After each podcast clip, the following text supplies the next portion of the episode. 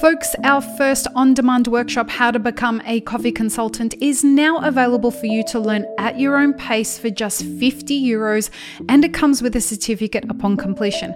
Go to mapitforward.coffee forward slash workshops or click the link in the show notes for more details.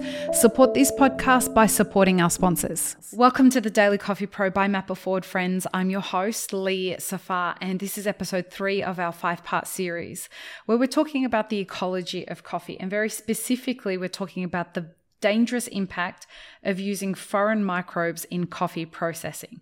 And joining me is Andres Felipe Ospina, uh, scientist, uh, coffee, uh, coffee businessman, and like involved in everything to do with coffee production, consuming, and etc. etc.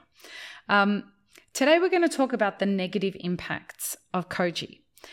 And folks, if you are a fan of the coffee that uh, the Koji coffee in inverted commas that's been out there on the market, um, and you're super pissed already that we're talking about this, I, all I'm going to ask is that you keep an open mind with what you're about to hear, uh, because the thing that we always advocate advocate for on this pro on this show is we explore with curiosity and open mindedness. Okay, so um, this is important for us to hold ourselves accountable that yes, there could be coffees that taste amazing. But the road for them to get to us may be far more destructive than we know. And when we have people in the coffee industry that are doing things just because they taste delicious or just because they're going to sell, we rob ourselves of the opportunity of understanding the impact that that processing is having on the ecosystem and on the producer long term. So, Andres Felipe, tell us uh, the negative impacts that Koji has on coffee production that we may not have even thought about in in the industry okay so here maybe i would like to talk a little bit about our research but because i would like mm-hmm. to come with something that is more substantial it's not something that is subjective as my perception of something mm-hmm. so a few years back i started to hear about this um, as i said before we always use koji in japan where i live um, with my kids, I, we have been using this since they were baby, just trying to get them to understand healthy food and so on. But it never occurs to me to bring it to processed coffee, although we were working very hard in producing uh, coffees and isolating local microbes to produce better coffees and try to bring uh, some innovation to the industry, try to help farmers to isolate their own farms, their own microbes, so they can produce unique coffees and have some kind of a standardization in what we are doing. So it's something that was part of us, but bringing subtropical uh, microbes to, to our ecosystem was not something that we could ever think about. Mm-hmm. And I think that some coffee enthusiasts are doing that right now, but they are doing it just because there is this kind of frenzy of getting the new flavor all the time. And but this frenzy of getting it is kind of getting a little bit irresponsible in a way because people is doing things that are already proven and should not be done. So, for example, the traffic of microbes is something that is already prohibited by laws in many countries. It is also part of the international treaties on protection of biodiversity. That means something. That means enough research has been done to understand the implications of producing invasive species into another ecosystem. Okay, so what are the dangers of, for example, koji or some commercial yeast? There are many, many ones. The first one we talked in the, in the last uh, episode, which is that they are going to be able to colonize very quickly the environment of native microbes. What mm-hmm. we have seen when we have research in microbes and our research, we already did some inoculations with koji. I was obligated to do it. But we did it in our lab and in control uh, an, uh, environment, so it wouldn't, wouldn't escape to our own farm. This is the last thing that I want to happen to our land. So we did this series of fermentations and we start to um, mm, monitor the progression of the microbiological communities through the fermentation when we add or inoculate uh, coffee with these uh, yeast uh, that are come from wine, but also koji. And what we saw is like they will really act as what they have been designed. They will come and grow very quickly and they will overtake the substrate, in this case, the coffee cherries or the coffee mucilage, and they will start to push other species outside. And when you start to see a progression in time, 12 hours, 24 hours, mm-hmm. 36 mm-hmm. hours, hours, and so on, then you see the local microbes start to be depleted, depleted, depleted, depleted. And the ones that you have inoculated, then they will persist. In the case when we do inoculation with local microbes, because the other local ones are used to it, even if you do inoculation, the, lo- the other local microbes will go down in their proportion, but because you are putting a starter from the beginning. So just by math, that starter from the beginning will go. But when you start to check other populations, they will be always present. Mm-hmm there are some factors that will uh, uh, change the composition of the communities of microbes. For example, if the pH in fermentation start to go down because microbes will produce uh, acids as a product of fermentation. So when the media start to at least uh, be more acid, mm-hmm. some microbes are not going to be alive in that acid medium. But right. it's not necessarily because the other ones are being actively killing them is because the transformation of the substrate itself. But in the case of invasive species, what we see is an active role of the other ones, uh, not letting the native ones to be alive in the same proportion. So the conclusion of our research is indeed there is a loss in diversity, in biodiversity, in tanks that are being controlled. Uh, um, controlling in all the aspects and, and you, you inoculate them with uh, wine yeast or you inoculate them with, with koji. So we, we have already proven that. And it's kind of sad to know that it's true, but at the same time, I feel relief. Of course, we need to do a lot more of essays to, to find out, but talking for our research and our results, we already have seen, it. I think it's at least the initial proof that this actually can cause a terrible pandemic. So, and I, am talking about pandemic because um, we are using, and we are introducing, or some people is introducing these microbes in many different countries. Yes. Mm-hmm. So when I saw, for example, they were bringing to Ethiopia, I was doing a QP process in Ethiopia. Um, I've been amazed, and I'm a lover of Ethiopian coffees, and I couldn't imagine what could be the implications of koji in Ethiopia or some uh, commercial yeast in Ethiopia. Um, we already have a lot of different research uh, showing, for example, the loss of diversity of microbes that are associated with wine. Wine is long older than, than coffee. Um, coffee is just like a newborn compared mm. with wine. But what we can see in wineries all over the world is that the microbes that are associated with wine have a very limited um, genetical variability, and there are very few species. Coffee, in the country is more has a lot more of diversity and cacao as well. But if we start to do this thing of inoculating commercialists and so on, what we can create is that the uh, that local microbes are going to be depleted, and we are going to have less and less microbes to produce new coffees, which is what is happening with wine.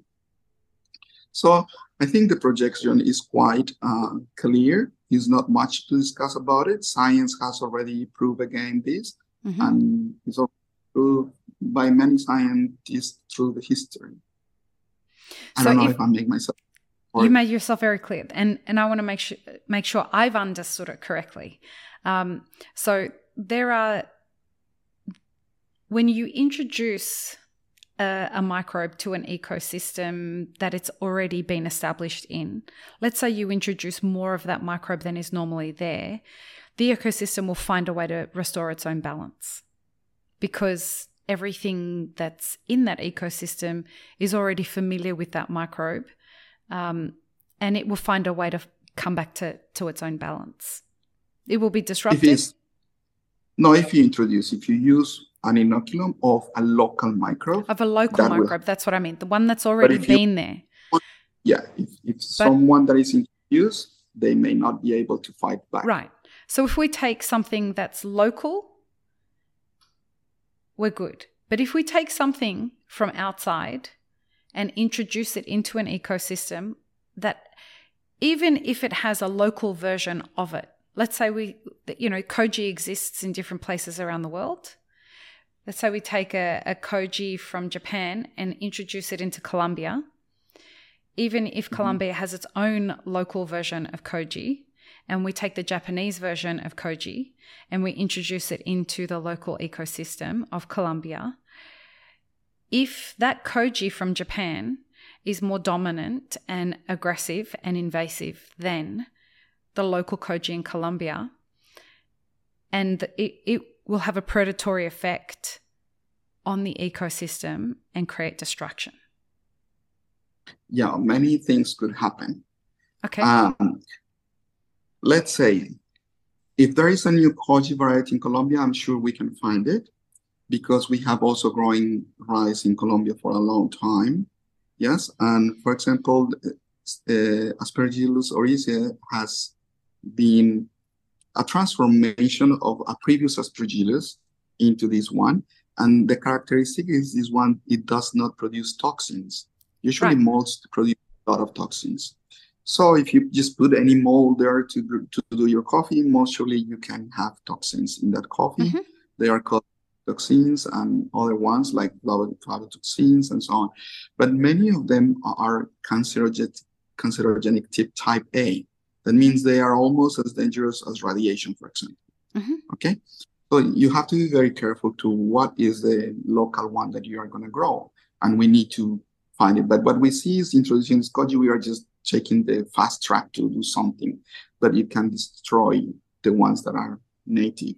How do they destroy it? Because it will exclude it. Well, that's one thing. But let's say it has a close cousin that could be uh, similar to, to that koji. Mm-hmm. Then what it happens most surely is that they are going to uh, inhibit. They are going to cross. They are going to produce offspring out of it.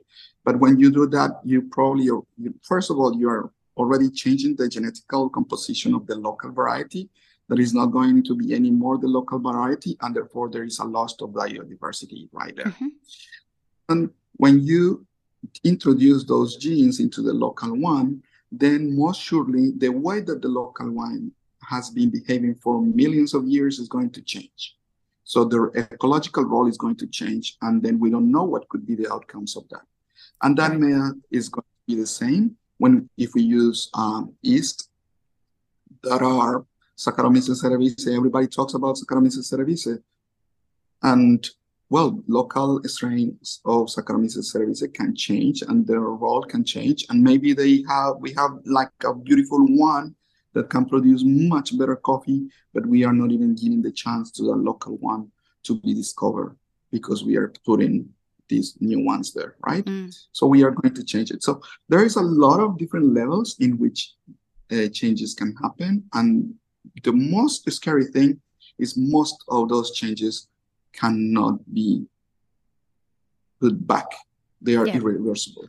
Once it's out of the there bottle, is, you can't go yeah. back. Because and that's why we talk about pandemic, right? right. Because, for example, ecology or, or these commercial strain of yeast will grow everywhere. Uh, they will displace other ones. How are you going to clean the environment? Right. You're not going to environment, right?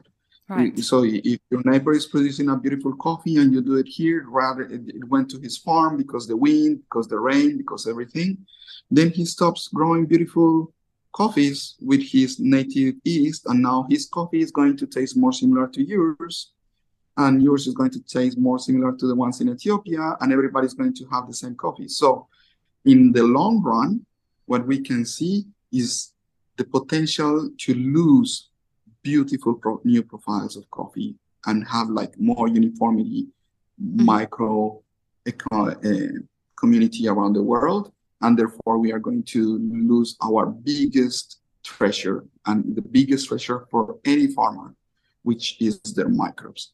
That's the way that they can produce unique coffees in the future.